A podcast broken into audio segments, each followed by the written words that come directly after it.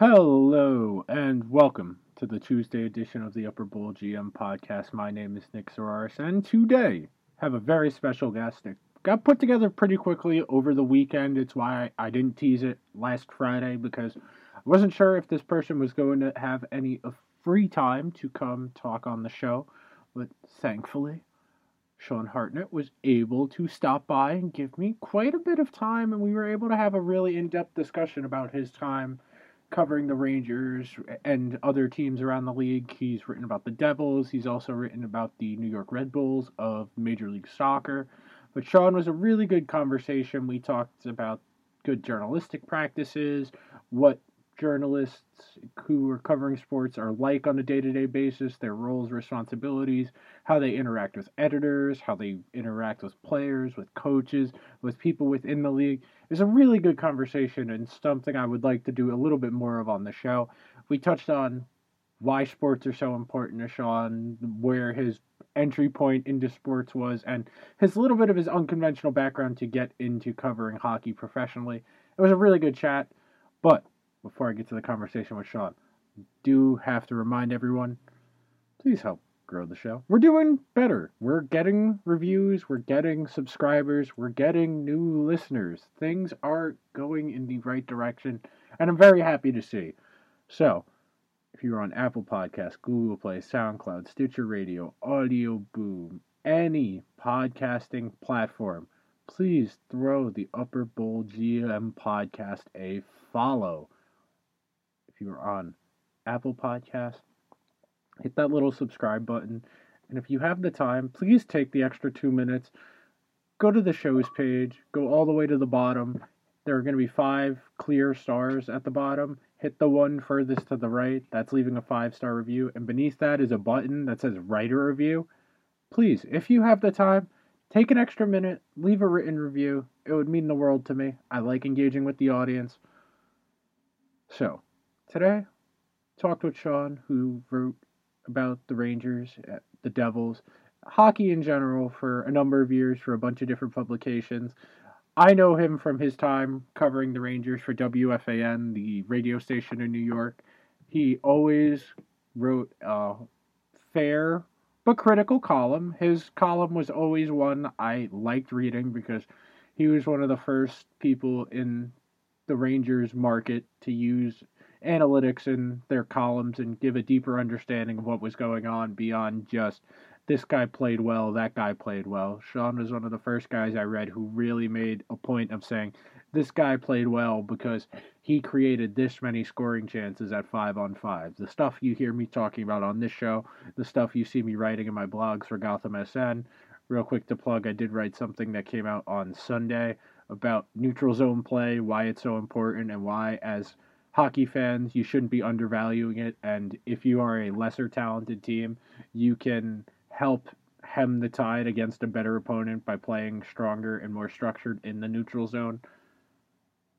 Lots of stuff going on. This is a good time of year for sports content. Uh, the Masters was very, it was entertaining. I wouldn't say exciting. Hideki Matsuyama won, first player from Japan to win the mat, first man from Japan to win the Masters, which is very exciting pretty entertaining. Uh, Xander Schauffele made a bit of a run on Sunday, but he had a rough two pair of two holes on the back nine after birdieing four straight holes. He had a chance at one point. He was only two strokes back, but he ended up finishing third. Hockey wise, Rangers split with the Islanders. Uh, they really had no business being in that game on Sunday night, but Shesterkin kept them in it long enough to make it a game.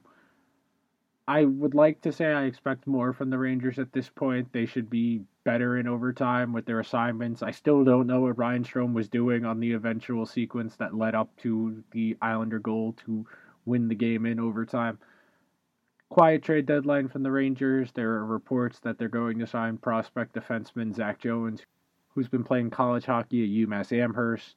They won the college hockey national championship on Saturday night of this past week, I believe. Uh, he might be added to the fold for this final 15 game stretch here down the line. might see some more faces come up from Hartford, maybe a Morgan Barron, maybe a Tarmo Reunanen, someone in that ballpark. Just giving young guys a chance to stick down the stretch here. The Rangers don't really have a realistic chance of making the playoffs, so giving some younger guys a little bit of run to try, give them a trial run to know what they have going into next season is good asset management. All of that said, your little bit of a tease, a little bit of an appetizer, a little bit of a recap. It's time to get to my conversation with Sean. I'll see you guys in one sec. Here's Lemieux. The center penalty coming up. Look at Lemieux. Oh my heavens.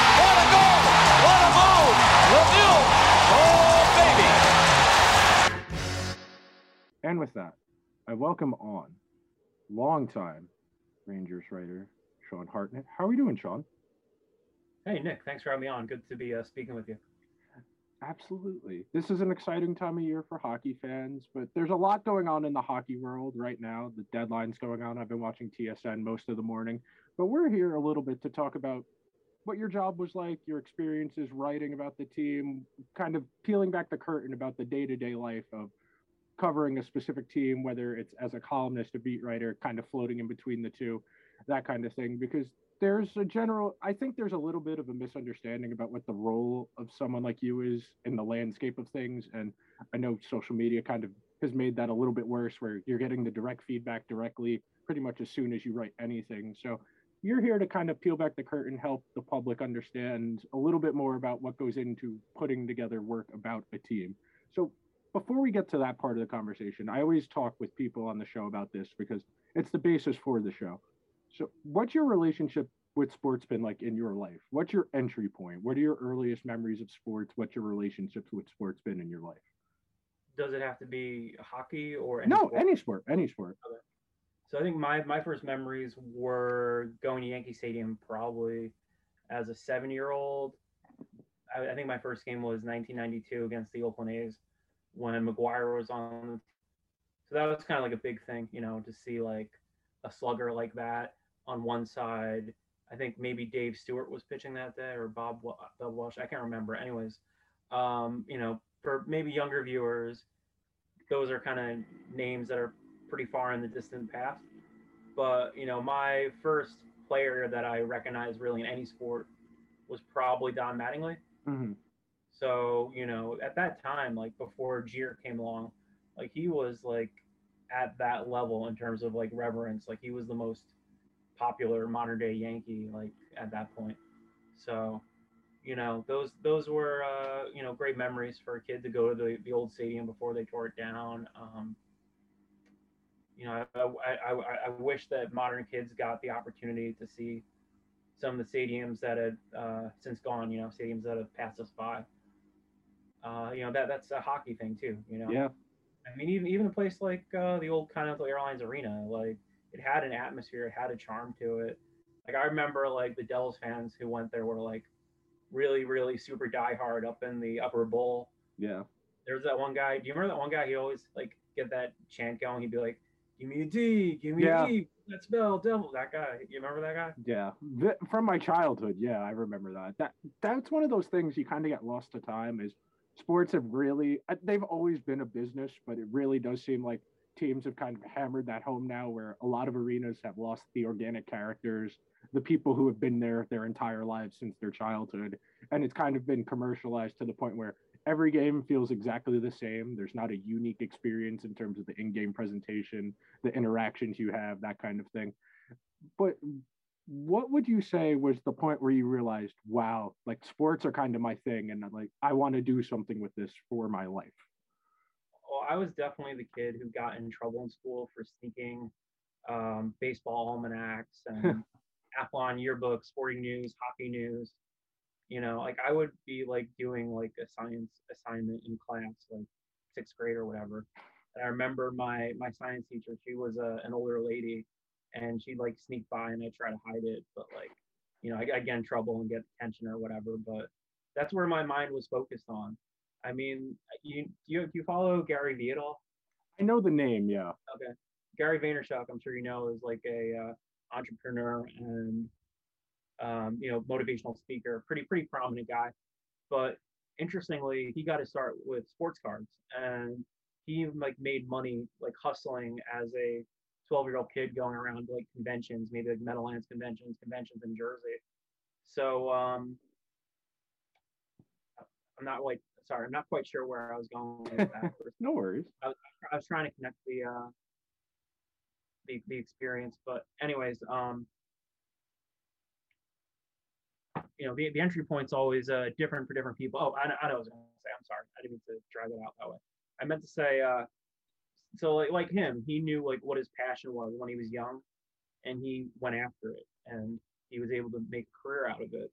So for me, like I find some similarity and commonality with that kind of story because, you know, not everyone when they graduate high school has the opportunity to go to, you know, a, a prestigious journalism school. You know, I'll, take off the mask and say, you know, I didn't spend a single day in college. I had to go out in the workforce as an adult and, uh, you know, get hit with the real world. And that kind of made me even more hungry to satisfy my own dreams. I, I thought I did well in school with my journalism classes and my creative writing classes. Like that really lit a fire under me. I had some good teachers in high school. Um, but yeah, um, like I knew I had an ap- ap- aptitude and appetite for it, but I'd say that you know it got kind of sidetracked for me, and you know I ended up working you know normal teenage jobs, supermarkets and banks and delis and things like that. You know, working construction. So like I was very much an outsider, and I was working a, uh, a nine to five job, and I, I realized in about 2009 I'm not happy with this life, and I got to do what I think is right for me, pursue my passion. So I handed in my two weeks notice and my manager said, you know, Sean, why are you leaving? Like, you know, you don't have anything lined up. And I said, well, that's fine. You know, I'm just going to go start writing and see where it takes me. So for me, like, I, I wouldn't recommend this to young journalists, but, you know, I just, I, I pitched myself everywhere. I wrote for free. Um, you know, I, I feel like nowadays, like now that I know what I know, it kind of devalues people in the field. But for someone who's like a total outsider like myself, like I just knew that I had to get my work in front of as many eyes as possible. You know, one thing leads to another, and you're able to do to do some paid writing. And a lot of and a lot of that early experience for me was in the hockey field. Mm-hmm. And eventually, you know, one thing led to another, and WFAN picks me up as someone who would be editing for them in the newsroom. And when I wasn't doing that, I was covering the Devils, the Rangers, and the Red Bulls. So how since you mentioned it specifically, I think it's worth mentioning briefly. How do you think that perspective of feeling like I'm not the traditional news person in this world changed how you did your job? Because I know there's a very regimented way covering the regular news and then covering sports as taught in journalism school, that kind of thing. You said you kind of picked it up basically you did a little bit of it in high school and you kind of wrote for free just to kind of get your legs under you, give a portfolio of work to show people. How would you say that outsider perspective influenced the way you did your job? Well, it, it was a lot of learning on the fly. Mm-hmm. It was some uh, tough lessons in terms of like understanding journalistic procedure. Like, you know, I, I you know, I, I had read this stuff in, in classes and things like that and did my own due diligence but that's a different thing, you know, when suddenly you're on the beat in a in a dressing room and there's certain procedures and whatnot and you're interviewing coaches and so you know for me like it was a baptism under fire and i think that was the best kind of experience i could get especially considering at the time when i started torts was coach you know I, I can imagine someone who would less want to sit there and answer questions than him and if you're able to like break through and get through that barrier and try to know what kind of questions he likes. You know, I feel like that kind of made me a little bit less of a target, considering that Torts had a reputation of uh, being a bit snippy with certain reporters. Yeah, no, he definitely made it a habit of singling certain people out if he felt like the question was a waste of time. It, it's kind of a defense mechanism of a means of not wanting to talk about certain things. And, you know, that's his job. He's got to keep certain things clenched, but there's a back and forth there where you need to, you need to be able to get the person's respect enough that they'll trust you to give you a reasonable answer. So I think that's a good way to transition the first part of this conversation. So you start floating around for FAN, you're doing Rangers, Devils, Red Bulls, you mentioned. So at what point would you say you really started to hit your groove and you felt like I'm I'm killing this now. I, I have a firm grasp of what I need to do in my job. Well, I mean, I know that you've been in media for some time now. Um, I'm not sure offhand what year you got your start, but you know, you're someone who I followed on social and I read I read your work. But like just so you could clarify for me, what was your first year working in the industry? I mean, I don't know if you what you would I'd say like my sophomore year of college, I started I ran a fan-sided blog by myself for 2 years, daily content, videos, social, that kind of stuff. So I'd say probably like 4ish years now of content creation, writing, video, social engagement, whatever you want to call it. So Okay, so we're talking about what, 2017? yeah, about 2017. Okay. Yeah.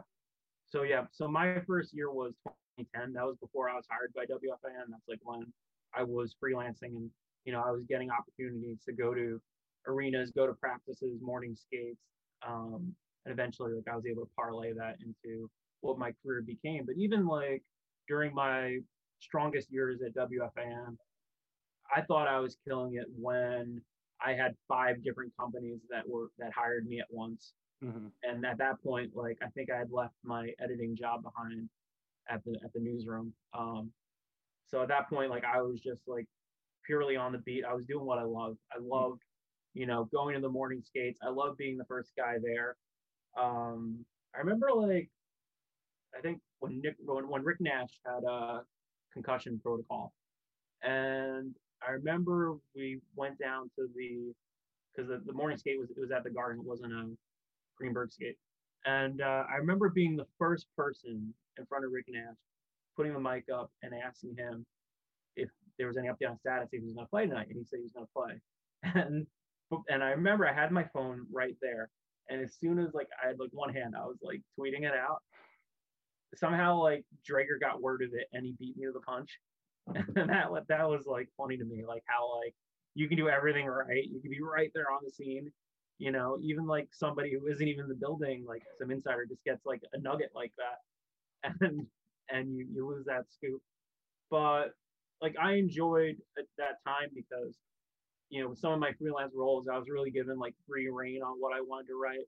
Uh, some of my editors at wfan like they wanted things that were a bit more hard hitting they wanted things that that they knew would get traffic you know they wanted something more opinion injected I remember I worked for a company called XN Sports, which was a, a startup, uh, I believe based out of Boston. And I remember like they needed hockey people. And at the time, they had myself, uh, Pat Pickens. Uh, let me think. They, they had a few pretty strong writers over there. And, you know, they made me like one of their like lead hockey guys. And I loved that I just had the opportunity to write about whatever I wanted. And, you know, I, I felt like I was able to relationship build better with players when like you know I could talk about stuff that was up their their alley, things that were there were interesting to them off the ice, where you can kind of like get to know people a little bit better, get to know what makes them tick, get to know, you know, oh hey, like you know where where you've been eating lately in the city, um, you know, all you know road stuff, different stories, things like that. Um, you know, guys let their guard down um, when you get to know them well enough. I think I think uh, a really big plus about covering hockey is just the reputation that hockey players have of being really good interviews when they open up to you. Mhm. Okay, so we've touched this a little bit. So I wanted to get into a bit more of the day to day stuff before we get a little more deeper. So on a typical day, so you said you morning skate. So you're there for morning skate, which is what, 9, 10 a.m. ish? Yeah, say say maybe like a 10 a.m. skate, Okay, so like so 10 a.m. skate that wraps up probably 11:30 ish, and then you have a half a day between the gate when you have to get there and morning skate. So on a typical day, between morning skate and when you have to get to the rink for a game night, what are you doing in terms of work responsibility?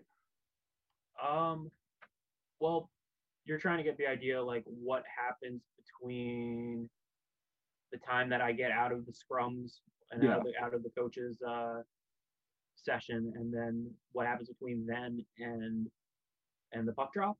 Yeah, uh, I'd like to a little bit more of the day to day. Yeah. See, like, like I feel like I was given a lot of opportunity to write, Mhm. And at that time, like like I said, I was a freelancer and I was working for maybe five different outlets at once. So it was, you know, I was doing a lot of pitching. So, you know, it was a little different than say like, you know, if it was say Pat Leonard at the Daily News or Brett Cyrgalis at the Post or Brooks or or any of them, you know, Andrew Gross, Katie Strang, like, you know, they were like like nailed nailed to um the idea of like they're gonna go there, they're gonna have so and so many stories, you know, for for the for the site. They're gonna have a gamer. They're gonna have enterprise story, all, all that kind of thing. So like I, I feel like their opportunities covering the team it was like a bit more regimented. Mhm. Where for me, like, because I was I was a freelancer, and that includes WFAN. Like, I wasn't bound to like working for one company. Um, you know, I was always pitching people Mhm. you know a, good friend of mine like dennis foreman uh he like really helped me in terms of being proactive about putting myself out there because you know you have you look at it and you you say oh the maple leafs are coming in and maybe that maybe that maybe somebody from the toronto star isn't isn't coming in to cover the team. You know you, you reach out to the editor say hey i'm at the garden tonight. The leafs are here. You know do you want me to get you anybody from the morning skate? Do you want me to get you an exclusive? That kind of thing. So um for me like it was almost kind of like choose your own adventure sort of thing. Okay. compared to the whole you know day-to-day beat kind of thing. Gotcha. What types of stories did you like to write because you had such the free reign, or were you kind of all over the place based on whatever piqued your interest a given day? well like i said i think at, at wfan like i had an editor at the time who wanted me to write like hard-hitting opinion-based stuff Okay. and i feel like he he got on me because at the time the 2013 14 15 rangers were you know a team that was chasing the president's trophy and, and 2015 uh, won the president's trophy a team that had been to the stanley cup final in 2012 and then again in 2014 so we're, we're talking about a team that really is generally succeeding in almost every metric. So it's hard to you know find something to be critical of. Hmm so, you know, I mean, you know, there would be bad performances. And I've seen, you know, different writers kind of like pick and choose certain players to kind of target, you know, oh, the, the Rangers won the game, but Keith Yandle made X amount of turnovers. How's his adjustment going? You know, did the Rangers give up too much? You know, that kind of thing. Gotcha. So, uh, you know, I, I would I would say that um, I, I felt like I wasn't as ad, adversarial as some some people covering the team. I felt like you know I kind of had more of an opportunity to be myself and Mhm. kind of just like show the players who I was. And I think that's like something like that that doesn't really get talked about as much. Really, is that like it's almost like there's a lot of conformity going on, and if you do your job slightly different, like you kind of become somewhat of a black sheep in the group. And you know, I would occasionally hear whispers. You know, I'd hear, you know, if I didn't turn up at a morning skate, I'd I'd show up the next day at, at practice, and you kind of hear things through the grapevine. And you know, I guess it's no different really than any other field where, you know, if you have your way of doing things and it's a little different and you feel strongly about it and you think that's the way to go, that people who are used to doing it a certain way might try to like pick faults with you. Definitely, definitely. You you can see it because every every journalist obviously has their own voice, but a lot of them fall into a certain way of doing things because when you do something a long period of time, you get comfortable with certain people, you have a better relationship with your editors, you're able to crank things out a little bit easier. You find your niche, specifically what specific thing you like to target. I'm a big proponent of using analytics and matching it up with video stuff and going back and rewatching it, but I know that's not for everyone. Some people really do just like the the team did this, this is how this happens, that kind of thing. The more straightforward stuff. So every Yeah. writer has their own niche. Yeah, exactly. Every writer has different strengths. You know, Yeah. some writers are very good at just telling you exactly what happened in a very straightforward, fact-based way. Yeah. Others like to delve deeper into analytics. I would say that my style changed over the years mm-hmm. because, like I said, I went from being someone who'd go to Continental Airlines Arena, you know, buy cheap Devils tickets. I didn't grow up a Devils fan, but you know, it was great just to have an arena that close to me where I grew up in Jersey. And I remember just looking up at the press box and saying, you know what, I, would like to be one of those guys one day. If that ever happens, that'd be cool. And like it was kind of like, you know, one of those far off dreams in the head of a teenager, but you know, fate would have it that I, I was able to do that. That just reminded me of something I was going to ask you before. How would you say your relationship with sports changed once you entered the business? Because I've found that once I've kind of started cranking out stuff and watching a lot more, I just have a really deep appreciation for sports now to the point where it's like I don't really dislike any teams or any individual players anymore because mm-hmm. I just am in I'm watching so much of hockey, baseball, whatever that it's these guys are doing amazing things and if they don't do it one way, they can do it this way and it works out this way. Like, all of my friends who are Islander fans are constantly ribbing me. How come the Rangers aren't getting it together? How come the Rangers aren't getting it together? And I just I point. I'm, I, I think the Islanders are doing good. I trust me. I think what they're doing is really smart. They've maximized their talent to play a certain style of hockey, and it's working for them. There, there's so much, so much incredible sports being played. Regardless, I don't know how it changed for you, but that's for me at least. I've found a deeper appreciation. Yeah, I don't think anyone's doubting uh, the work that Barry Trotz is doing. He's doing a fantastic job over there. Anyways, um, what I was gonna say though about like how like my style changed was was that I was a guy who had like my own idea in my head of like how hockey should be played. Mm-hmm. And because I grew up as a Flyers fan, my dad was a Flyers fan. Um, so like that was a team that when I was young that I eventually, you know, drew towards. So, you know, I was very big proponent at that time of like, you know, has to be black and blue hockey, you know, fisticuffs, you know, uh, typical Broad Street bully stuff. But you know, I think like when I started covering Tortorella's Rangers, like I thought that they they played with the level of um, I'd say I know it sounds like a cliche, but like they played the right way. Yeah, they played with honor. You know, I, I remember like certain games against Pittsburgh, you know, Tortorella would call out Malkin or Crosby for doing something dirty, Matt Cooke. Yeah. And, you know, I, I feel like that kind of had an effect on changing the way I looked at hockey. And I think just, you know, the idea of like, oh, you know, hockey is a sport of big bruisers, you know, go out, go and lay out somebody with a big check. Um, I have to say, like, a writer who totally changed my view was Patrick Kearns. Mm-hmm. Uh, he was uh, a long time with uh, the fourth period and Sports Illustrated. Um, you know, he's a good friend of mine, and we grew up like a couple towns away from each other. We never really knew each other until we got covering hockey, and we made that connection. And we have like long, deep discussions about hockey. You know, again, mask off. Um, you know, after a game, and I filed off my column you know, if I didn't have anything else to do, you know, I'd go and, and grab a beer with him and we talk about hockey. And, you know, I feel like I learned so much just through talking with him. And I learned so much about analytics and systems and things that like I don't think the casual fan delve is deeply into back then. So I feel like um, then like I felt like I was very lucky to know someone who was that tuned in that way because back 2010 2011 i don't think hockey had the full stats revolution yet. So i was like lucky to have that experience and kind of be ahead of the curve.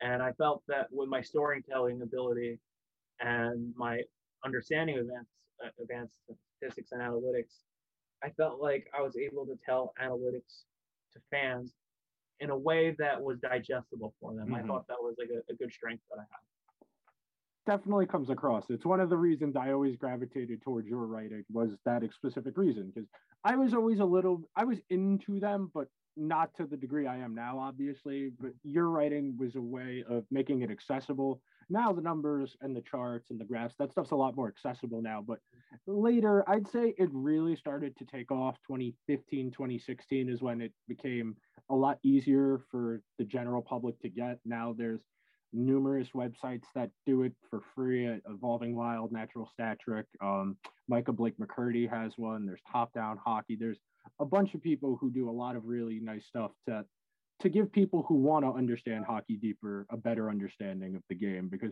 there is so much going on during the course of the hockey game. There are so many variables conflicting with each other. And it's one of the reasons hockey is so interesting from a strategy standpoint, where it's almost it's similar to soccer in a way where you kind of have that free flowing nature of you don't have set plays like you do in football or basketball, where you're letting the players interpret the space around them to make things happen. It's one of the reasons I'm, I find hockey so interesting to watch.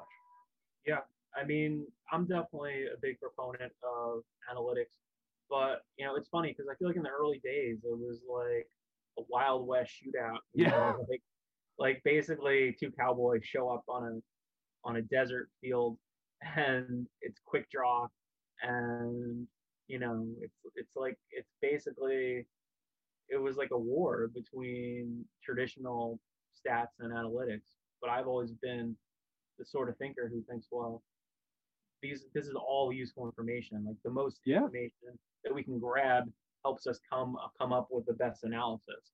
So you know, it's funny how it devolved into this social media war, but in reality, like if you're if you know how to study advanced statistics and you know how to you know judge players with their on ice uh, showing, like I feel like that's the best of both worlds.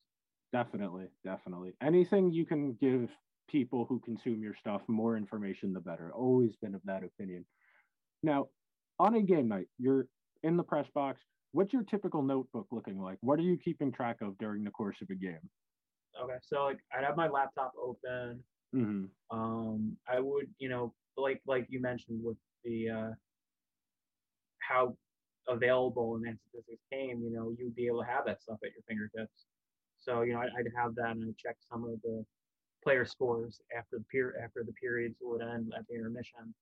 Um, you know, I'd have NHL.com open with their their stat tracking. Um, you know, I'd be able to follow shifts. You know, see how long guys were out for. Uh, you know, I'd have my little notebook. I'd be doing hand notes during the game. And, you know, I'd be thinking like, oh, you know, Zuccarello made this great backhanded pass through his legs behind behind the net. You know, and and and I don't know, say whoever say Stepan finished it. Like, you know, that'd be like a great thing to go to Stepan and ask him about after the game, get a good quote out of him, that kind of thing. So it was a combination of me just keeping track of on ice events and things that I'd like to ask in post game availability. What specifically are you watching for? Are you looking for transition stuff? Are you looking for spacing? Are you looking for just how confident guys are playing? What were the things you really took a gauge on to see how guys were playing well. What kind of stuff went into saying X, Y, and Z happened, so this guy is having a good night? Because uh, uh, goals and assists obviously count, but there's more to that, especially when you're watching a team with great frequency. Right. Well, I think the perfect example for that is Rick Nash. Yeah.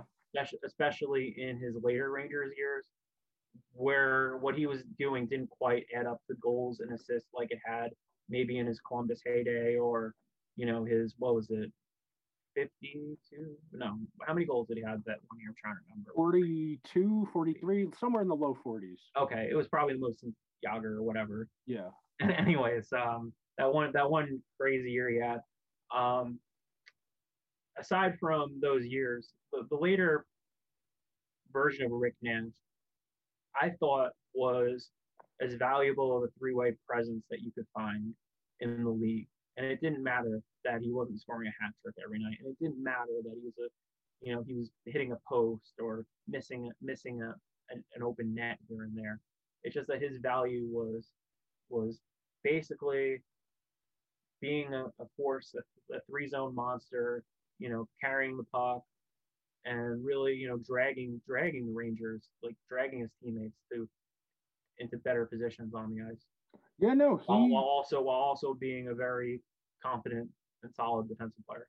Yeah, no, late stage Rick Nash was Marian Hossa esque. That was the kind of player he evolved into towards the end of his career, where he was responsible in all three zones, still offensive upside, and he helped make his line mates better because he had the puck so often that other guys would have time to get to space and exactly like yeah. we said opening up time and space yeah that's really one of the things that you, it's hard to keep track of and i don't expect the casual hockey fan to you know open up a natural stat trick or a tableau or what have you to understand that. And it's part of our responsibility as content people, as journalists, is we got to help uh, make we got to make it the discourse more than just this guy scored a goal, he had a good night. Well, how did the goal happen? Did they get a good zone entry? Did someone mess up? There's so many things going on. Yeah, and you think about like guys that are kind of unsung heroes. Yeah. And I, I would say like the Rangers fan base, and I'm not like kissing up anyone or anything like that, or, or trying to be Mr. Popular or whatever among the fan base fan base by saying this.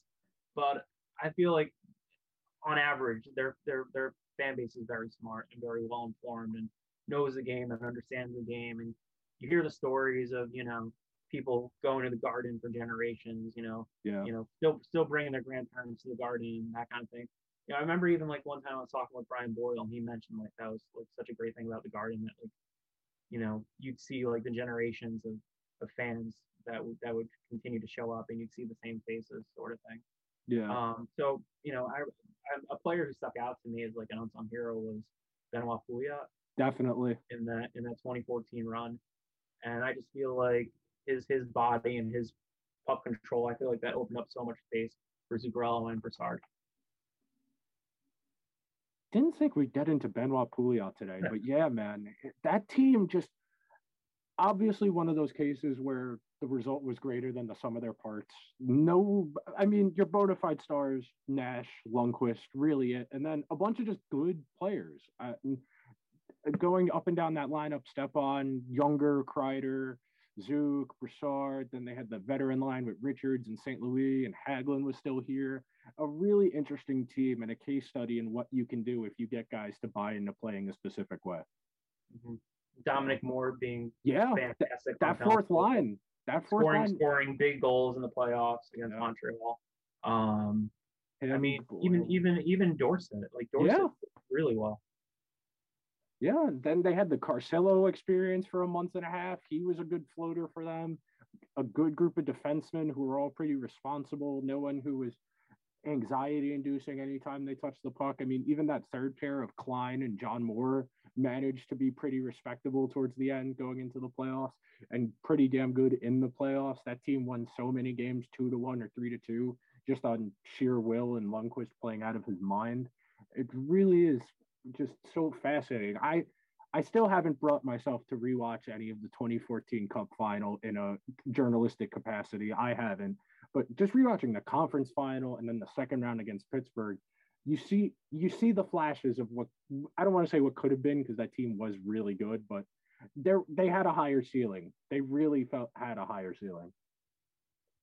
Yeah, I mean, hey, you're not the only one who shies away from watching it because you know, if I mention the name Alec Martinez to my girlfriend, she gets PTSD. yeah. Yeah. So after a game now, we game is wrapped up. You've got your notebook in hand. You've got your bag with your stuff in it. You head down to the room. Describe what the process is like. So, is coach availability first? Is it individual guys who are made available, or is it kind of free flowing in the dressing room and then coach availability? What's the process like? Okay, so um, you know, it depends on the team. Like mm-hmm. some teams would bring out the coach first. Uh, it also depends on the time of year because it definitely changes during the playoffs and it becomes a bit more. I don't want to say organized, but there's like an order and like the NHL is kind of controlling things. So like in, with the playoff games, um, you know, they would bring in the microphone and you'd have to raise your hand and whatnot. And I think the coaches would speak first, and then they'd open up the, the dressing room. And then like I remember during the finals, oddly like you would go into the dressing room and you'd interview guys, and then they'd pull certain guys aside in like a side room, like maybe like if Lundqvist had like a big game or Brad Richards scored a big goal or you know Brad Richards just speaking as like the de facto leader of that 2014 team. So, but on on a standard game night, uh, basically, I would say most reporters would probably head down to the media room before the game ended, mm-hmm. would watch a game up on the screen, uh, and then would, as the final seconds were going, like they'd walk down through the uh, the dining room and out towards the tunnels, and there you'd kind of like wait on line where the security is, and the security let you through. Then you'd be able to go into the the dressing room. Um, and once you're in there, um, you know, there were guys who would always be at their locker and you know where they'd be, you know, that, you know, they'd always be ready to speak. Other guys would kind of filter in, uh, you know, some guys, you know, who weren't like stars were kind of like maybe getting treatment done or whatever, but, um, you know, some guys are pulled aside doing radio at the time that, you know, we're in the room. So, you know, basically, you know, I would say like the leadership group is always usually there when you first walk in. You know, I always found Stepan to be like a very easy guy to talk to. Um, you know, said what was on his mind. Uh, if it was a bad performance, I think that anger would translate to the to the paper or translate to the audio. Um, I mean, you know, Girardi was always there. Staal was always there. Um, and you know, with Lundqvist, you know, Lundqvist is a big deal. I mean, you have a lot of different uh, reporters out there who are national reporters, who are reporters who might just be there for one day. And obviously, everybody wants a piece of Lundqvist. Everybody wants to know what's on his mind after the game. And you know, you could be able to get that exclusive with them at a practice or a morning skate. But after the game, you know, it's a frenzy. You know, there's people with uh, big, huge cameras knocking people over. Uh, you know, certain people would be trying to like squeeze up real close. So, you know, I, I, I thought that Lundqvist was always insightful, and I always mm. thought that like it was very. I think he was careful about what he'd say because he'd sit there for a moment and you could see him like thinking out his response. So I think he was very considerate about what he was saying and what he was communicating as a leader of the team. Uh, so so basically, to, to answer your question, um, you know, you you definitely go through the, the scrums because you know at, at some point, you know, I might be talking to Marc Staal. Marc Staal might be giving me something good, and no one's by Marc Staal. You know, so I just say to Marc, you know, could you just give me a quick exclusive? You know, um, you know, want to talk about um, Zibanejad's effort tonight. You know, blah blah blah. Um, anyway, he'd give that to you there, and that was great. You know, it was really valuable for me to at least get a unique quote compared to the rest of the room. So I'd rather, you know, go to a situation where I can get something that's unique from a player who isn't being crowded because the, the Rangers would put everything out on media sheets anyway. Mm. That was in the scrum. So you know, when Lundqvist speaks and when Staal speaks and or, or Stepan, Girardi, and any of those guys, um, you know, for the most part, what the Rangers picked up on audio would go on the uh, media uh, table. So you you come back up from the the coach's uh, post game press conference, and they already have the uh, the quotes laid out from the players. So I guess you know they had they had a big team. They had a big team of uh, PR people, and they were all super helpful. Um, you know, a lot of kids who were in college, a lot some some of them who I saw go on and become permanent members of uh, the Rangers organization. Um, everyone, you know, was great, just very helpful that those people hustled. And same thing with the Devils, same thing going on with them. You know, it was just great that uh, you could, as much as I would like to, speak to somebody, and you know, I'd ask PR and say, you know, would um would Dominic Moore be available? You know, and they'd say, you know, let me go check and see if he's available. And they bring Moore out, and I'd be able to speak to him quick and get something different than say what the post was talking about or what the Daily News was talking about. How much time do you typically have when you're in the room, and then how much time after you're done organizing your stuff do you have to file what you're going to write for the night? Um, so, so basically, what I did was let's let's say like you got maybe a good 15 minutes in the dressing room. You know, you, you take hand notes when you're when you're interviewing guys. Sometimes sometimes yeah, sometimes no, depending. You know, I have my microphone on. I, certain things I'd store in my head if anybody said something particularly interesting. Um, and then from that time that it's over, you're walking down to the press room and you're waiting for the coach to come down. And you have a little time to listen back, write things down, take some notes, tweet out a couple things, you know, especially if like there's something injury related or something that comes up unexpectedly in the room.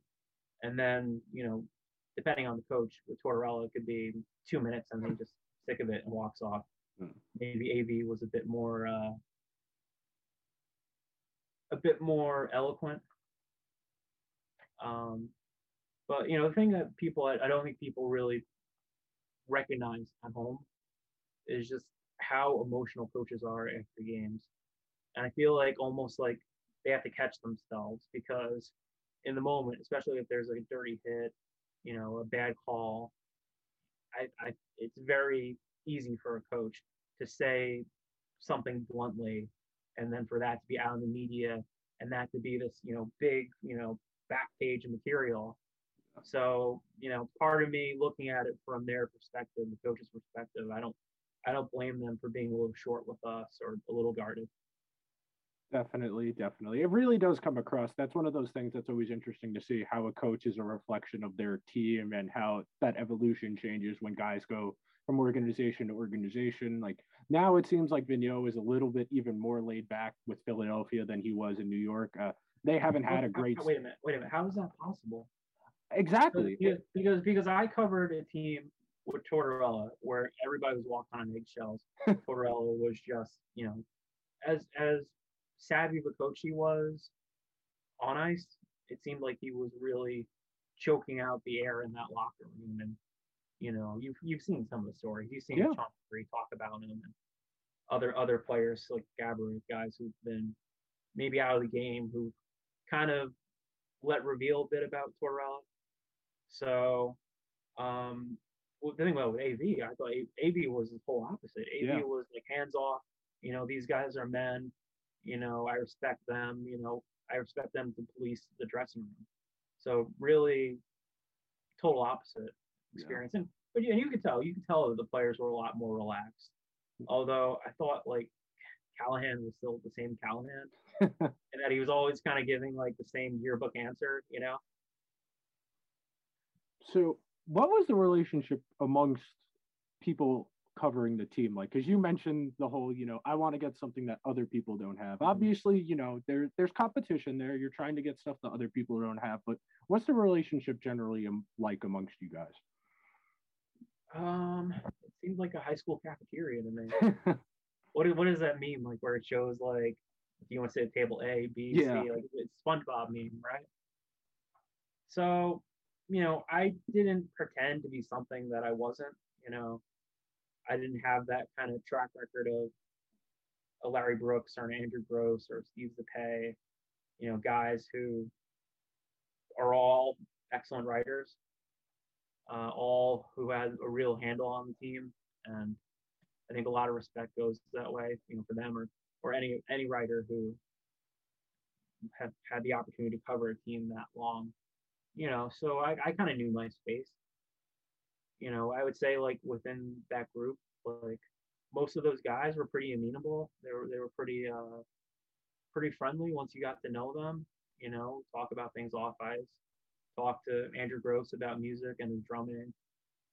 You know, so I think I think Steve Zipay was a blues guy. I don't mean St. Louis blues, but I mean like you know Yeah. like uh, blues clubs and things like that. You know, you, you find out things about people, and uh, part of you know I, maybe that was when I gave that analogy about school cafeteria. You know, maybe that was a little bit more my feeling, sort of being an outsider, and suddenly all these people being like, "Who's this guy?" I, I have no clue who he is, where'd he come from, what school did he go to, you know, where did he work before this, where did he intern? So maybe maybe like some of the reaction I got was natural. Mhm. Um, but you know, I quickly, you know, found a group of, of friends, you know, and I mean, maybe I don't know how common it is for people in other walks of life, other uh, other lines of work to kind of have those friendships. Uh, you know, people like Dennis Gorman and Patrick Kern, Scott Charles, uh, Christian Arnold. Uh, the list goes on. I mean, the Norwegian writers were, were really, uh, the, the uh, Scandinavian writers were really nice. Uh, Bjurman, uh, Matthias Ask, like there, there's so many like nice people I, I happen to run into. So, uh, but, th- but at the same time, like you know, if you are a young writer, you kind of you kind of let the veteran writers have first crack at certain things, especially in case of somebody like Stan Fischler, you know, Mhm.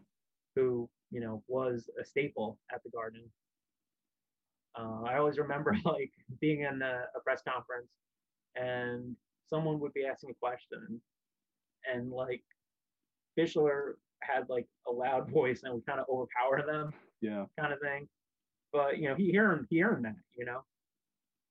I mean, what he was writing for Sports Illustrated and Hockey News way back in the day, so you know, I'm definitely a believer that guys and gals who have the big name and have the reputation, you know, they earned it for a reason.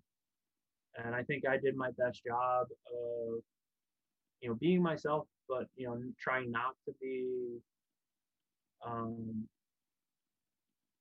what's the, what's the word I'm looking for? You know, I, I definitely felt like my writing, I, it definitely came through in a different way than most everyone else, and I definitely put a lot of uh, my own thoughts into what I was writing. You know, I, I felt like I wasn't cheating off of anybody's paper. You know, I felt like what I was writing was purely my interpretation of what was going on.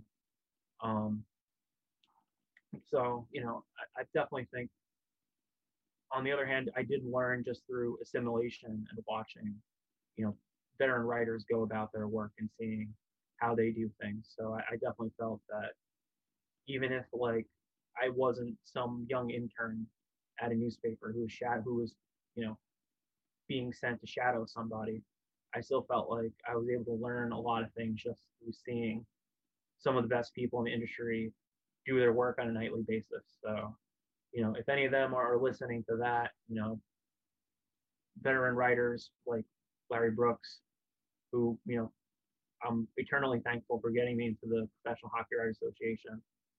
Um, Andrew Gross, Steve Zipay, uh, Arthur Staple, Katie Strang, um, you know, even Pat Leonard, you know, guys who are my age, uh, whatever, you know, they, you know, they all, they all um, helped me in some, some way or another. So I'm definitely very thankful for that. What's something the general public doesn't understand about your job? That you're not a fan, that you're not there to wave pom poms. Um, obviously, I think the golden rule is there's no cheering in the press box. Yeah. Um, that's definitely the golden rule. Um, I think uh, I think some fans expect you to be kind of like half fan, half analyst, and write something that satisfies their their view of what's going on. Um, I felt like the few times that I was like particularly critical of players, um, that's when I really found out the divide in fans when it comes to people who are like, well, this guy's a writer and he's sent there to report what's going on in an unbiased way and not, you know, pump this player up or anything like that.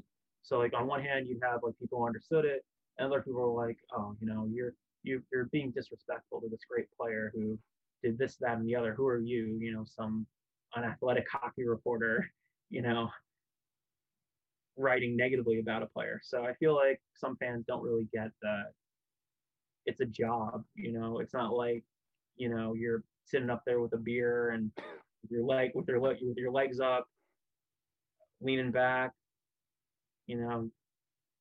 It's not it's not that kind of thing. So I think the uh that's probably one thing that fans might might not understand that like you're there to give your best recollection of what happens you're there to use your access to give a fan a perspective that they might not be getting just through going to the game themselves or watching the broadcast or so, you know i feel like the access is invaluable really Yeah, no, it's definitely come across. I know from everybody I've talked to that the last year or so has been pretty rough because you don't have the access because you're pretty much all relegated to just Zoom stuff and it's not the same because the team is picking who's available to talk in those and they're only giving one or two guys. You're not able to float around, you're not able to keep up with guys as often. You're only getting one individual question if you're lucky and then you got to go off of what other people ask for sound bites and that kind of thing.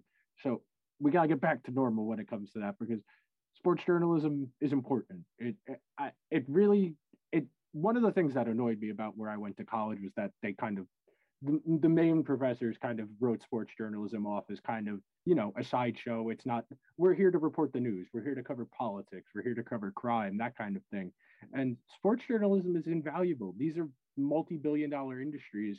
And, you know, it's not cheap to go to a hockey game. If you want to go to a hockey game, you know, you want the team to try to win. You want them to put their best foot forward. You want them to be honest with the public about their intentions of doing things like that. And sports journalists serve an important role in making that happen. And I've even had that with my work is people telling me all you ever are is negative. Don't doesn't the team ever do anything right? And it's not my job to tell you if the team is doing things right or wrong. It's this is what's happening. You know, if they're playing poorly because of this, they can fix it by doing this and they're choosing not to well i want to know why they're not doing it that kind of thing. I i definitely can echo that the same sentiment of the misunderstanding of what the role of a reporter is. And it trickles to politics too. How come you're covering this person like this? Well that's what they're telling me so this is what i have. Yeah i mean i can think of examples where where i really liked a player that i covered. Mm. And I had to ask the tough questions and I had to be critical of that player.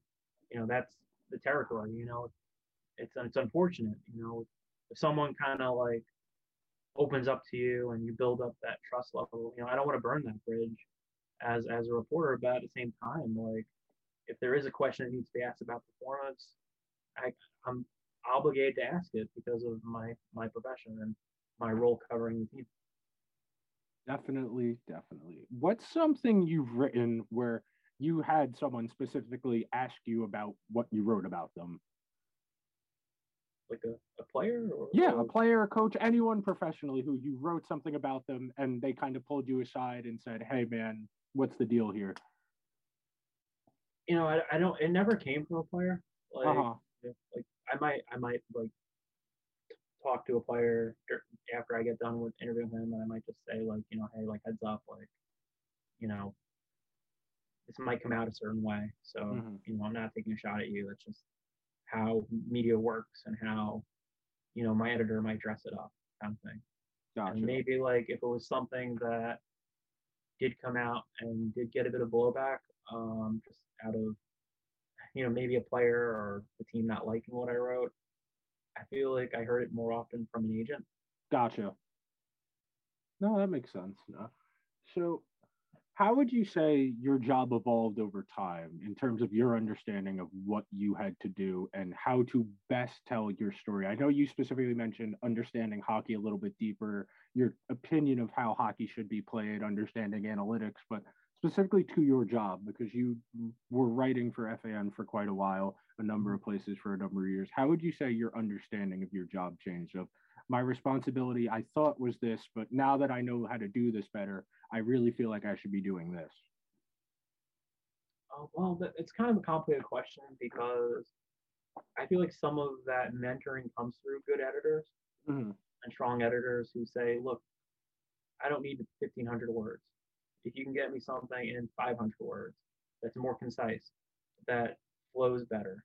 You know, I felt like when I first started covering, whether it be the Rangers, Devils, Red Bulls, any any any team that I was covering at the time, you know, I thought the best thing I could do is write as much as possible and you know fill it up with all these quotes and just overload the reader with information. But really, what I learned as I got older and matured and, you know, definitely took uh, constructive criticism to heart that, you know, if you're able to do five, 600, 700 words and all of it's valuable, all of it's, you know, really good stuff and it, it, it flows well and it's something, you know, especially in the world that we're living in where you know, we're all Instagram people. We're all yeah. scroll, scroll, scroll, you know, turn the page to the next thing.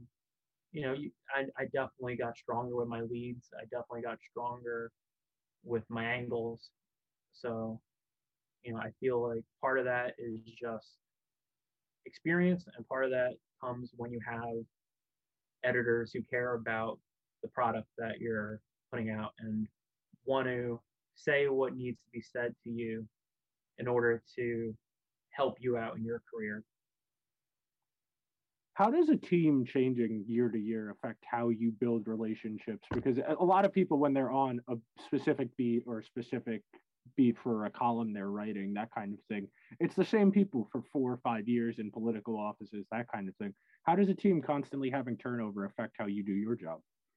Well, yeah, that's that's uh, not that different with politics if you do think about it, because you know you had the Renney Rangers, you had the Torts Rangers, the AV, now the now the Quinn Rangers. I remember coming to the dressing room and I remember Dubinsky and Callahan being staples and thinking like, oh, you know, these guys are to be around for a long time. And then everything changes. And, you know, those, those are guys who I go to a lot. You know, I remember Dubinsky, you know, definitely wearing his emotion on the sleeve, on his sleeve. Uh, I, I like interviewing guys like that, guys like him and Brassard later on who would, you could tell like, you know, if some if something happened in the game, something controversial on the ice, something that got the players heated up, if you get a microphone in front of them, they're gonna give you a really good. What would you say? So, is the, um, oh, God. what's that? No, I was gonna say, what was the most tense locker room you've ever walked into after a game? The, Any uh, specific game jump out? The 2015 uh, Game Seven Eastern Mhm. Conference Final against the Lightning. Like, like it hurt. It hurt to see one plus that that that after that, because he gave absolutely everything in his body, especially considering how close he came the year before, and just knowing how how strong that group was, and if they got into, you know, Stanley Cup Final, the big dance, that they could have had a chance of being the first team to bring Lord Stanley down the uh, the Canyon Canyon Heroes since Messier and Leach and Graves and all those guys, Richter from 1994. Um, but yeah, I mean that was a rough room to go into because just just how the game ended, you know, because it, was- it was a third period that opened 0-0, right? Yep. And they just couldn't find that goal. They couldn't. They couldn't repay Lundqvist for what he was doing, not just in that game, but on that whole run and even the year before that. Just in terms of just him, you know, I don't want to say one player single-handedly carries a team, but I mean, we look at his postseason save percentages in those years, his game, game by game stats, how incredible he was, and it just, it, I don't like, you know, it, I don't like saying this, but it sucked. It sucked seeing that hurt in his face. Yeah. On the inverse, what's the best locker room you've ever walked into after a game? uh, the Devils after they clinched with uh, the Eastern Conference Final, the uh, Adam Henrique overtime goal. Mm-hmm. Yeah, that was a party. that Yeah. Devils team was they had so many guys on that team. I went and rewatched that series like when quarantine first started, like last May, when like you really couldn't do anything. And not only is just there's so much talent on the ice on both teams, it's dramatically different hockey from what's being played right now. Yeah. So much of that game was played beneath the goal line, so much stuff in the corners, a lot of banging, a lot of checking, a lot of chippiness, a lot of guys who clearly just didn't like each other from constantly playing each other all the time. Yeah, I mean, you, you could tell like that there was a, a huge rivalry there, not just between the players, but The coaches too. yeah, I forgot about that. Yeah, I yeah, because that that was the regular season that ended with the um, the line brawl to start the game. That was in that same season. Yeah, I forgot about that. Yeah. So, you know, to answer your question, like that was a party, you know. I mean, you know, not that reporters were partying, but Yeah. they're- because I remember sitting outside the uh, the dressing room, hearing the music blaring, and uh, they were playing like Duck Sauce, Barbra Streisand, and I remember like Dainius Zubrus walking around with like this big boombox playing like Belarusian music. It was it was something.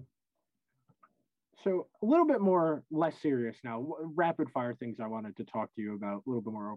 Who's the best hockey player you think you've seen in person covering when you've been covering hockey? Uh, Obviously, there can be more than one answer. There is no individual, but Okay, so I started covering in 2010. mm, So only of my reporting career. Yeah. I feel like I'm really on the spot. Like I really want to say Jagr. Mm-hmm. Like those those those years where he was contending for the Hart Trophy with the Rangers, that was something. But I feel like any answer that isn't Crosby or Ovechkin feels wrong. Uh, no, I I I always tell my friends we should go anytime that Connor McDavid's here, anytime the Penguins are here, anytime the Sharks were here when Jumbo was re- was healthy Yeah. and in his prime, or when the Senators would come and Erik Karlsson was at his peak. When the tickets are ten dollars at the Prudential Center, and you know there were these generational guys coming, we should go see them. Yeah, gosh, like, looking back at Karlsson, like that stretch where he before he got traded to San Jose, how how freaking good was he? Best best defenseman in the league, and not really a discussion. I still don't know how he doesn't have more Norris trophies. I really don't. Yeah. Next, which Rangers team of your time writing professionally did you think was the best? The 14, the 15, the 2011 team that went to the conference final. Which team do you think had the highest ceiling out of all of them? I think the popular vote among Rangers fans would be 2014. Mm-hmm. But I'd like to think that in 2015, had Zuccarello not gotten injured, Yeah. it, it could have been it could have been that year. I, I'm I'm of the same opinion. Even if it's just one of McDonagh or Zuccarello is healthy, if McDonagh's not playing on a broken foot or Zuccarello doesn't take the puck to the head, they still probably can eke out the series win against Tampa. And they had a puncher's chance against that Blackhawks team if they had just one of those guys healthy. Yeah. You remember Game Seven against uh, Tampa Bay? Yeah. They dressed uh, seven defensemen, Yep. and they were you know McDonagh couldn't make it out at the start because they were freezing his leg. Yeah. Just to get his foot in the skate, and he only played like Wild. seven minutes. Yeah. Yeah, absolute absolute wild seeing some of those injuries. You know, you'd be speaking to Dan, you'd be speaking to Dan Girardi, and you look down at his ankle, Yeah. and Yeah. there just be this like tennis ball sized uh, lump, you know, from a block shot. Hockey players are lunatics. Absolutely. Yeah. I- not to go full please like my sport, but yeah, hockey players are very crazy when it comes to that and the stuff they were asked to play through. I mean, the guys who played through broken bones. I mean, Karlsson and that the year they beat the Rangers in the second round, what was that, 2017? Yeah, where he was playing with a broken ankle for a month and a half, and he was still one of the most Yeah. dynamic players in the league. Crazy. And and you know what? Like another like could have been Rangers team was the year where uh, Callahan goes and blocks the Yeah. Zdeno Chara slap shot, and that's that's the end of his season. Yeah. Wow. Hmm. Story you are most proud of that how it turned out. You know, I, I had a lot of uh, freedom when I was working for XN, and it was great. It was kind of like you know a shorter term kind of gig. and it was a startup and you know I, I would have liked to have an opportunity like that like i saw other people working where they had the kind of freedom in a longer stint like a place like the sporting news or sports illustrated you know good long form stuff like i remember just like noticing how much of a lightning rod tanner glass became along with fan base and you know i felt like he kind of became I guess I don't know what you call it, patient zero, uh, whatever you want to call it. The uh, he became the marked man in some ways, and, and for the whole debate on fighting and its usefulness in the game. And you know, even though my opinion has on fighting has evolved from the time when I was a Flyers fan, going to Continental Airlines Arena, baying for blood, versus you know my more uh, my my total change in stance uh, nowadays is just saying like you know what? These guys have lives after hockey. They're not you know robots on the ice. They're not here for our entertainment alone you know i, I want to see these guys be able to hug their grandchildren and be able to live a, uh, a relatively pain-free life after their career is over. Um, but anyways um, you know i feel like he tanner tanner glass was at the epi- epicenter of the fighting debate. And I felt like, you know, when it came to WFAN, I had to be kind of black and white about his performance, whether I thought he was playing well or whether I thought he wasn't, whether I thought he had value in the lineup or whether he should be taken out. So those were, you know, you know, big headline kind of stuff. And part of me kind of didn't like writing that just because in the end, he was a fourth liner on a really good team. You know, it's like, it's really, you're really reaching there if you're, if you're, you know, going after a guy who's playing 9, 10, 12 minutes on a fourth line on a team. And a player who, you know, for his credit, was a fairly good penalty killer. Yeah. But, you know, when I had that opportunity at XN, I liked that I had a free canvas. And I always wanted to know like more about how he became a fighter because, you know, this was a guy who throughout his youth and uh you know, I guess in his teens, like he was teaching power skating and you know, I think with a lot of rugged players and fighters, you know, a lot of them were the standout skill player, you know, whether it was Tanner Glass in Saskatchewan or any other uh, player that ilk, you know, at, at midget level, at high, at high school level, prep level for these guys. Like they were the standout player on their team and they have to adapt and be able to find a role in the NHL. You know, maybe they scored 40 goals in, in juniors, but now they have to adapt and, and have a different value uh, for the team. And, you know, whether it was Tortorella or AV or any coach, uh, you know, while I was covering the Rangers, they all had an appreciation for fighting. You know, my, my opinion might have been different. My opinion might have been, you know, let's put out a fast skating fourth line that can dominate possession and, you know, not not be like your typical black and blue, blood and guts kind of fourth line.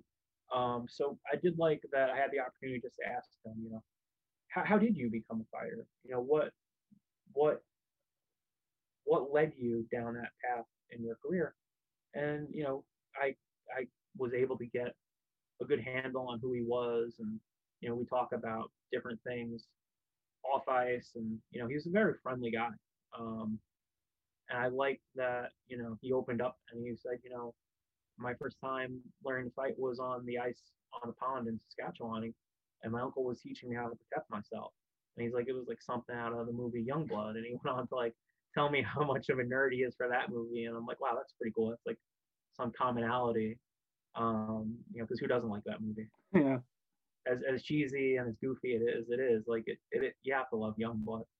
So, you know, I liked it, you know, when you had an opportunity just to like sit down with a guy for a while and, you know, learn more about their story. Um, you know, even just the opportunities when players come in from another city and, you know, someone might might give you something really good. Like I remember talking with Shane Doan and, you know, he told me this great story about how he was a rookie on the Winnipeg Jets, you know, because we remember Doan as like the eternal uh, Arizona Coyote, Phoenix Coyote.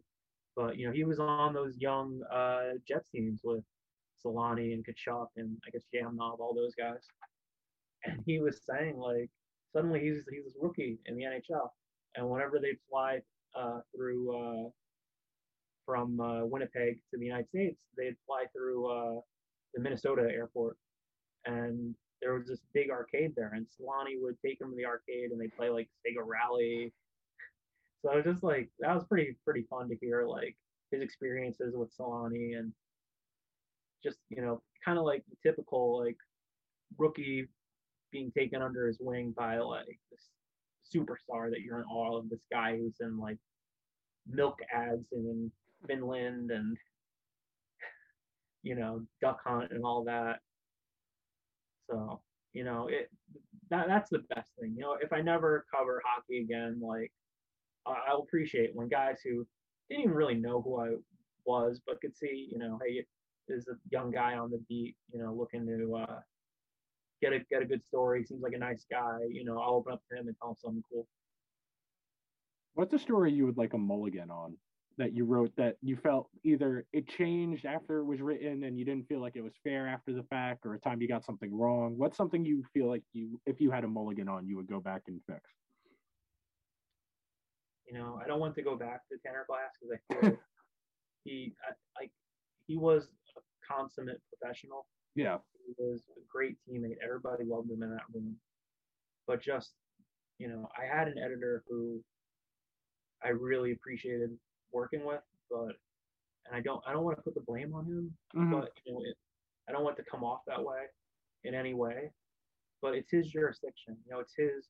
Like once I send off the column, he writes the headline, and I think the headline on that, you know, definitely uh, ruffled some feathers. You know, I mean, there there are definitely times I can draw back on and, and think my own framing with certain stories where where I felt like, you know, looking back, shoot, you know, I wish I didn't write it that way. You know, because I, I I never wanted to be an adversarial guy Yeah. in the room, and I, I've seen it. Like I've seen shouting matches between reporters and players, and uh, you know that wasn't me. I wasn't looking for that, and I felt like if I ever wrote something, I think uh, I think one time like I think I wrote something a little too harsh on uh, John Moore, Mhm. and I remember I went to him. I made one going to him the next practice or morning skate and just being like, hey, like I'm sure you saw that, like you know, I'm like I, I, I if I could take it back and, and write it differently, I would have. You know, that's on me. That's part of being a professional, though. Is if you mess up, you have to go be able to tell a guy, "Hey, man, that's on me. I'm sorry." Is going forward, I need to be more careful. That kind of thing. That's part of this job. Is being able to admit you're wrong and be respectful of the people you're dealing with because you're dependent on each other. You need them, and to not the same degree, but they need the media covering them as well. That's part of it. Yeah, I mean, you know, part of the reason why these guys make the money that they do, get the raises they do, is because of the coverage that they get, and Yeah. you know that that coverage adds up to Hart Trophy votes and Selke votes and things of that nature. So, um, I feel like uh, it's definitely um, it's definitely it's definitely a hard thing to write something negative about a player and i don't think fans quite understand like you have a responsibility to your reader to write what's going on Yeah. and if that player is dragging the team down you know you don't want to make it about one guy you don't want to single somebody out at the same time you have responsibility to say what's going on Yeah. and you know, I, I, I- I hope that you know the next time so and so writes something negative and it's and it's and it's fair, you know, because there, there is negative and it's overboard and it's an agenda. You know, we've seen that with Yeah. whether it's writers who write at a local paper or a national paper or some talking head on on a TV show. Like there are times where we in the media go too far and turn somebody into a pinata, you know. But that's not me. That's not my MO, and that's not what I went there looking for. Definitely not. Definitely not. If I give you a time machine, you can go cover any hockey game and write the game story or write a column afterwards. What game would it be and why? Any game. I have like so many different thoughts on that because I remember the first game I went to was a 94 Eastern Conference semifinal. So it was, I guess it was the round before the Devils faced the Rangers in the uh, the 94 Eastern Conference final. And I remember like going to the old Continental Airlines Arena, Brendan Byrne Arena, whatever you want to call it, IZOD, and like being there. And that was my first hockey game. That was the first time I walked in and like, wow, there's Ray Bourque, there's Cam Neely, there's Adam Oates, you know, and there's a young Martin Brodeur who's the talk of the league, you know. So, you know, on one hand, I, I it would be kind of cool to cover your own first hockey game. You know, if I could just like somehow get into the time machine and not run into my 10 year old self and throw off the whole time continuum thing, wibbly wobbly, timey wimey, Doctor Who stuff. Um, that's something I would like to do, I guess. That's a good answer. I, I've asked that to a few different people. The answers have varied. I've gotten the Miracle on Ice more than once. I've gotten the Kerry Fraser game where Doug Gilmour high sticked Wayne Gretzky a couple of times. I've gotten a number of them. So that's a good answer. That's a sentimental answer. I can appreciate I, I feel I feel like if there was some way like I could combine the brain that I have now with the buzz that I felt, from going to my first hockey game and just Yeah. being that kid who sat on his butt playing NHL '94 and playing street hockey with my friends, you know. Yeah. But that's kind of like what my career was anyway. You know, just a kid who sat in the arena and wanted to do it and make that a reality, and somehow through hard work and fate and good luck, that it turned into a reality. If you could sit down with one person, long form feature, as long as you want it to be, who would it be and why? They could be dead or alive. I'll give you the leniency. I think I want to go with uh, Maurice Richard. Okay, eh, please explain. Uh, well, my uncle uh, is a big Canadiens fan. He grew up in in the city, and he kind of like introduced me to hockey. Like I, I mean, like I said, my dad was a Flyers fan, and uh, you know, I didn't really grow up with like any pressure to root for any particular team. So when I was a kid, I kind of gravitated to like Lemieux, Selanne, Lindros, all those guys. Um, but you know, it was like the way that among Canadian fans that Maurice Richard spoke of like it's like a mythical like thing. Like I don't know if that really resonates with the younger hockey fan. And if any like hockey fan has the opportunity, go look up the closing of the forum when it had all the Canadiens legends come down with, with the torches to pass down. and they passed it down to um the captain was it? Might have been Muller or Dan Boost. I, I can't remember who was the captain at the time. I don't think it was Koivu yet. But that was so cool. Like if you like, you know, because you think about like the most iconic franchises in sports, and you think of the Yankees, and you know they used to say the old ghost of Yankee Stadium, and you know the curse of the Bambino, and all that. And you look at you know the Canadiens and the lore of that sacred flannel. You know what do they call it? The sacred flannel. Um, and you know I would love to just know what Maurice Richard went through on a daily basis, carrying that burden, carrying that city, wearing that that CH crest, and you know, being a player who inspired such a fierce devotion among the fan base. Like that's somebody who I, I would love to interview. You know, I guess you'd have to look back at Dave Stubb, Dave Stubbs, and um, you know all the all the you know older hockey writers who actually had the opportunity, whether through an alumni event or those who were actually covering the Canadiens way back in the day. Um, I guess you'd have to be pretty young to be still around, but just you know, just through however circumstance that they had the opportunity to interview Richard, because I feel like like Gretzky is a great spokesman for the game, and Lemieux is a great spokesman for the game, and you know all through the line up to Sidney Crosby being a great represent representative of what the game is about. I just felt that you know there's a bit of controversy, you know that that Richard had where he became a marked man in opposing arenas, and he became someone who became a, a, a cult like as close to a godlike figure as possible to Canadiens fans. I yeah, those Canadiens teams. I mean, Dryden is. I still think Dryden's book is the best hockey book I've ever read. I don't know about you. The game, it, it just the Canadiens were folk heroes. Uh, that Quebec is very territorial. It's very provincial. It's very ideological. Ideological. That sect of the population in Canada really they stick they cling to their identity tightly and the canadiens are the most outwardly facing part of that identity i mean it's the same thing with long island and the islanders obviously it's not to the same degree but when that's like your main national face to the rest of the world it, it, it makes sense as to why the canadiens grew so big and why rocket richard was Right. such an iconic figure Right, and, and if you think back to it, and I, I don't know if you saw the movie The Rocket, no i have not um, just knowing that you know Montreal, looking back in its history, there was a divide between the English speaking yeah and the French speaking Canadians, and what he represented to those to those uh, French speaking Canadians who felt at one point that they were discriminated against, and him being this, their folk hero, their guy.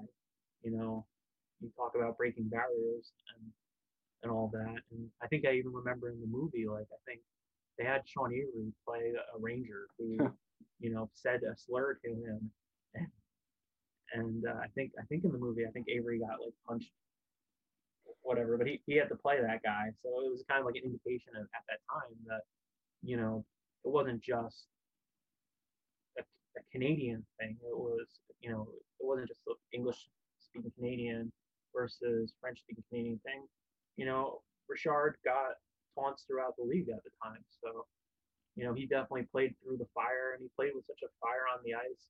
And they always talk about like his eyes, you know, he'd be bearing down on net and his two eyes would look like, you know, dark bullets, you know, like so he had he had that intimidation. He wasn't a big player, you know, he gave it back as as much as he got it. So, you know, for me, like when you have like a legendary hockey player, like again, you know, nobody touches Gretzky in terms of accomplishments, but just him being a legend of the game. Like I can't think of anyone else who was revered that way. Okay, two last light questions before I get you out of here. Number one, what is your favorite hockey movie? I think when I went and saw Miracle in theaters, I, I thought it was so bizarre. Like you're sitting there and everyone knows the outcome. Yeah. And you're you're in the theater and all of a sudden you start hearing USA, USA chants. And it, it, it was it was surreal to like it was almost like you're watching the game live and I remember like watching the DVD extras and just seeing, you know, they got real hockey players, college level hockey players, guys who played college or prep. And they, you know, they they taught them how to act rather than teaching actors how to skate. So the on ice uh, scenes were very authentic, and you know, you even had Al Michaels re-record some of his audio for it, just you know, so it matches up and it syncs up and it captures the spirit. So I thought you know, they didn't Disney did an excellent job with that movie. Um, but it's just a matter of like taste and flavor. Absolutely. It's like what kind of mood are you in, you know? Yeah. Like I just started rewatching, or sorry, I just started watching the new uh, Mighty Duck series on Disney streaming with my girlfriend. You know, she she said she wanted to watch it and check it out. You know, we started jumping into it. You know, and I look back and I say, I'm not sure what year the first Mighty Ducks came out. Maybe '92. I must have been eight or something, seven.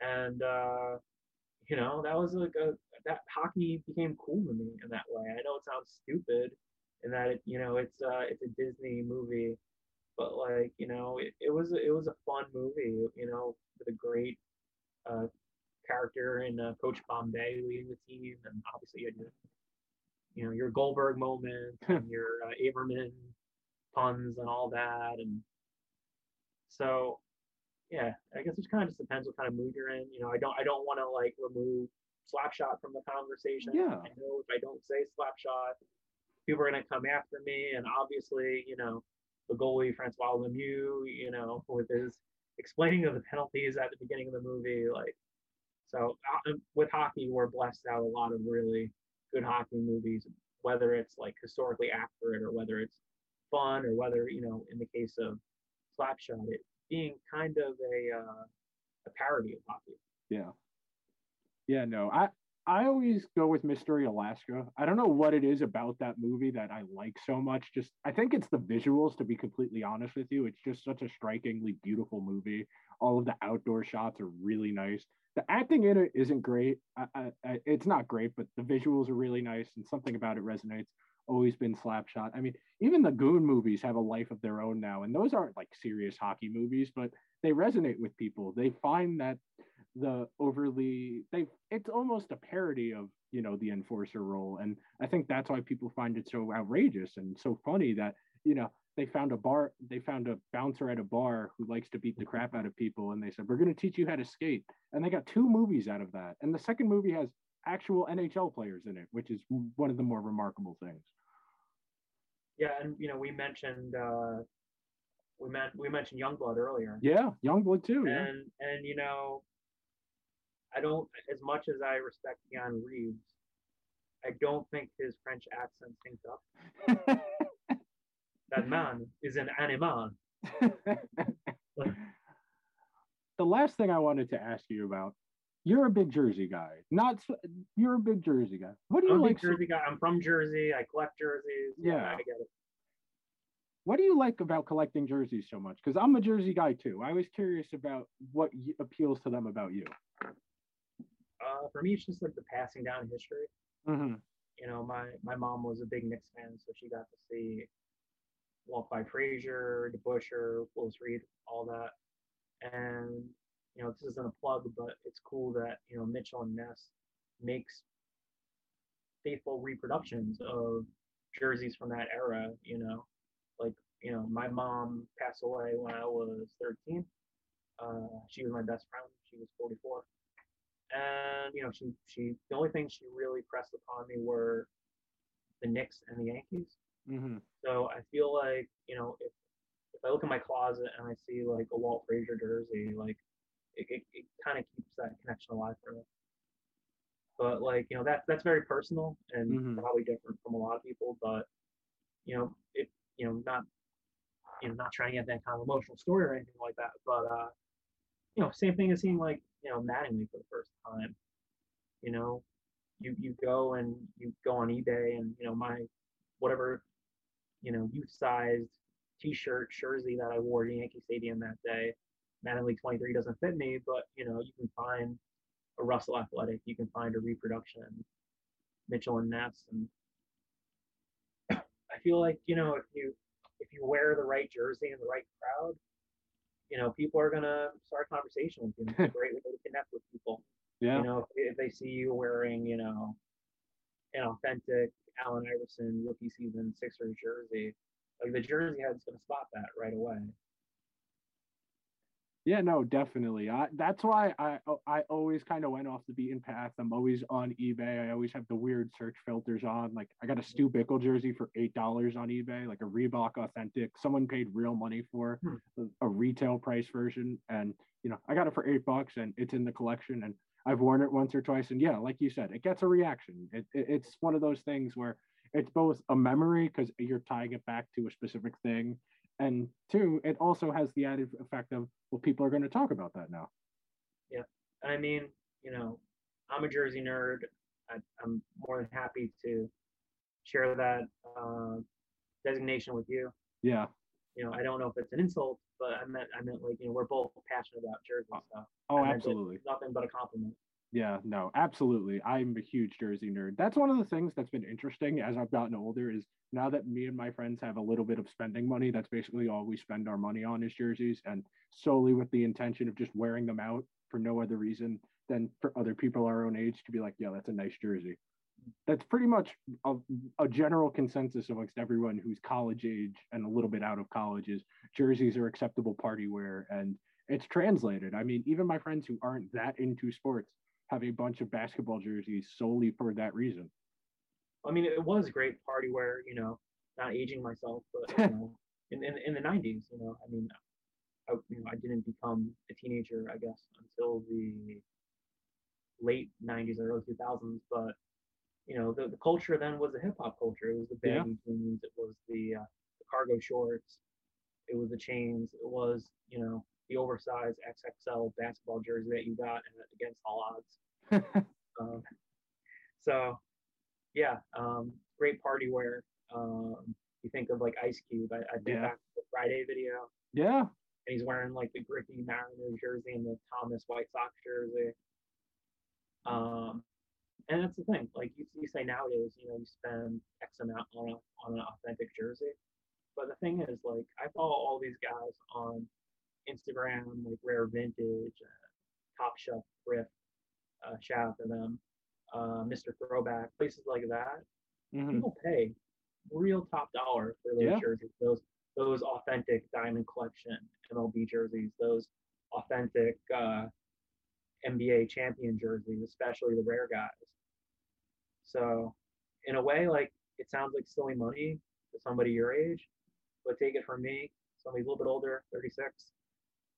I wish I bought that thrifty Diamond Collection authentic jersey when I was younger, or I wish that I bought that Lemieux, uh, Robo Penguin. yeah, If we're gonna go really out there, like Paul Kariya, Selanne, duck jumping through ice third jersey, Yeah. which is now just come back around again. Yeah. Everybody everybody wants the original Yeah. or the uh, the desert dog uh, coyote Kachina. Like those are those are sweet. They did that right with their um their the the, the jersey program. uh, The what is called reverse retro. Reverse Yeah. Retro. They the Coyotes did that right. That that that jersey looks beautiful. Yeah. If you don't love that jersey, you're not a jersey fan.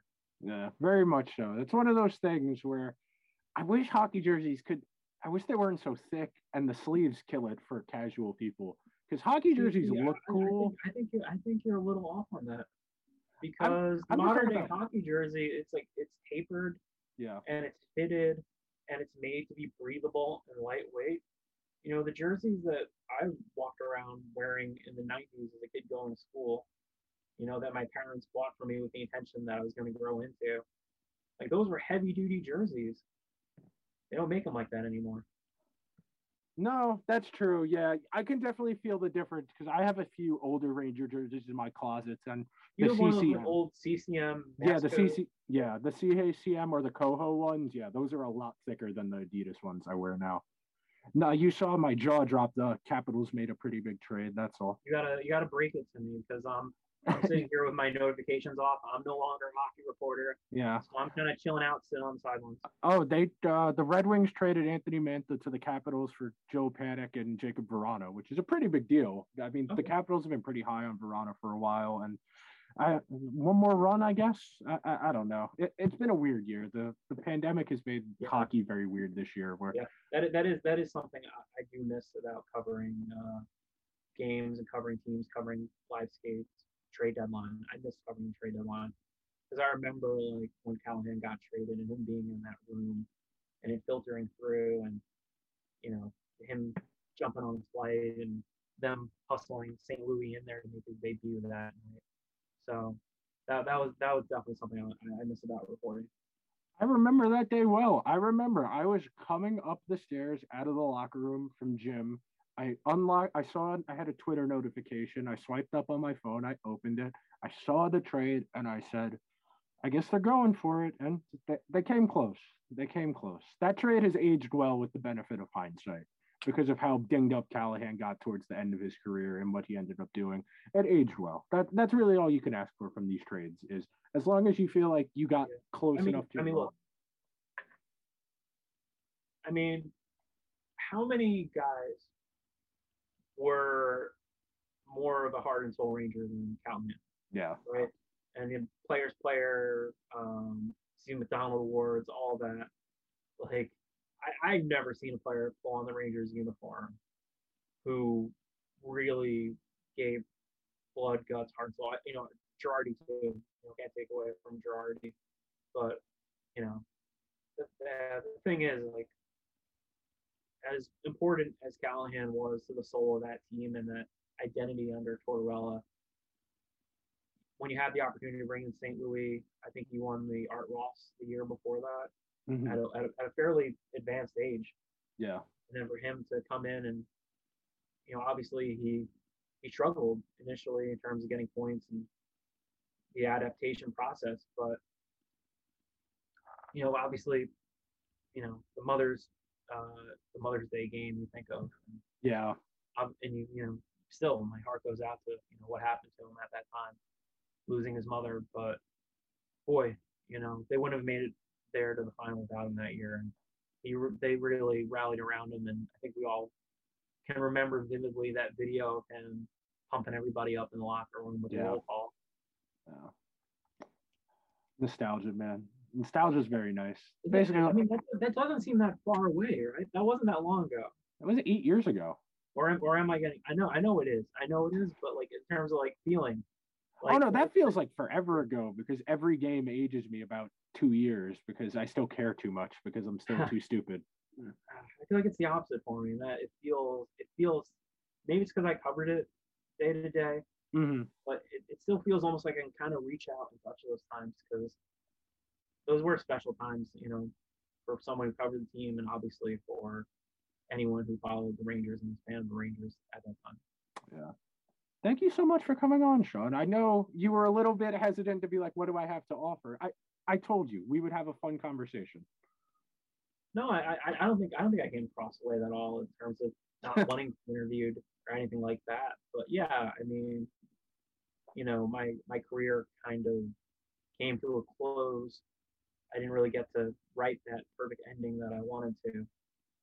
But um, yeah, I enjoyed reflecting on it and being able to discuss it with you, and hopefully, you know, your listeners will get to hear a different side of things or something that will uh, click with them in a way. Who knows? You know, maybe somebody who wants to be a young hockey writer who who thinks, you know what, I can take the unconventional path, whether it be hockey writing, sports writing, news media, anything, and say, you know what, if I have the the drive and the willingness to, you know, start from scratch, learn everything, you know, do everything possible to chase my dream, you know, go, I say go after it, you know, do it because life's only so only so long. Yeah. And you don't want to live with regrets when you're an old person. yeah, yeah. No, definitely a fun conversation. I try to have as many different types of people from as many different walks of life on this show. Is kind of we all interact with sports, and how we interact with sports is important, and how why we care so much, and all of the things that go into it as a fan, as a professional, as a content creator, no matter what kind of guest I've had on, we all interact with sports and hearing how everyone interacts with sports is really interesting. And I've really had a great time doing this. Yeah, yeah, I appreciate it. Uh, it's cool connecting with you. I know like we've been in touch before and, you know, I'm obviously happy to uh, come on and, you know, discuss all these things. It was great, you know, reminiscing about things and chatting with you and getting to connect with you on a number of things. And, you know, obviously, you know, you got my number and uh, happy to come on another time. And I feel like uh, right now where I'm at, I'm like readjusting to fan life. Mm-hmm.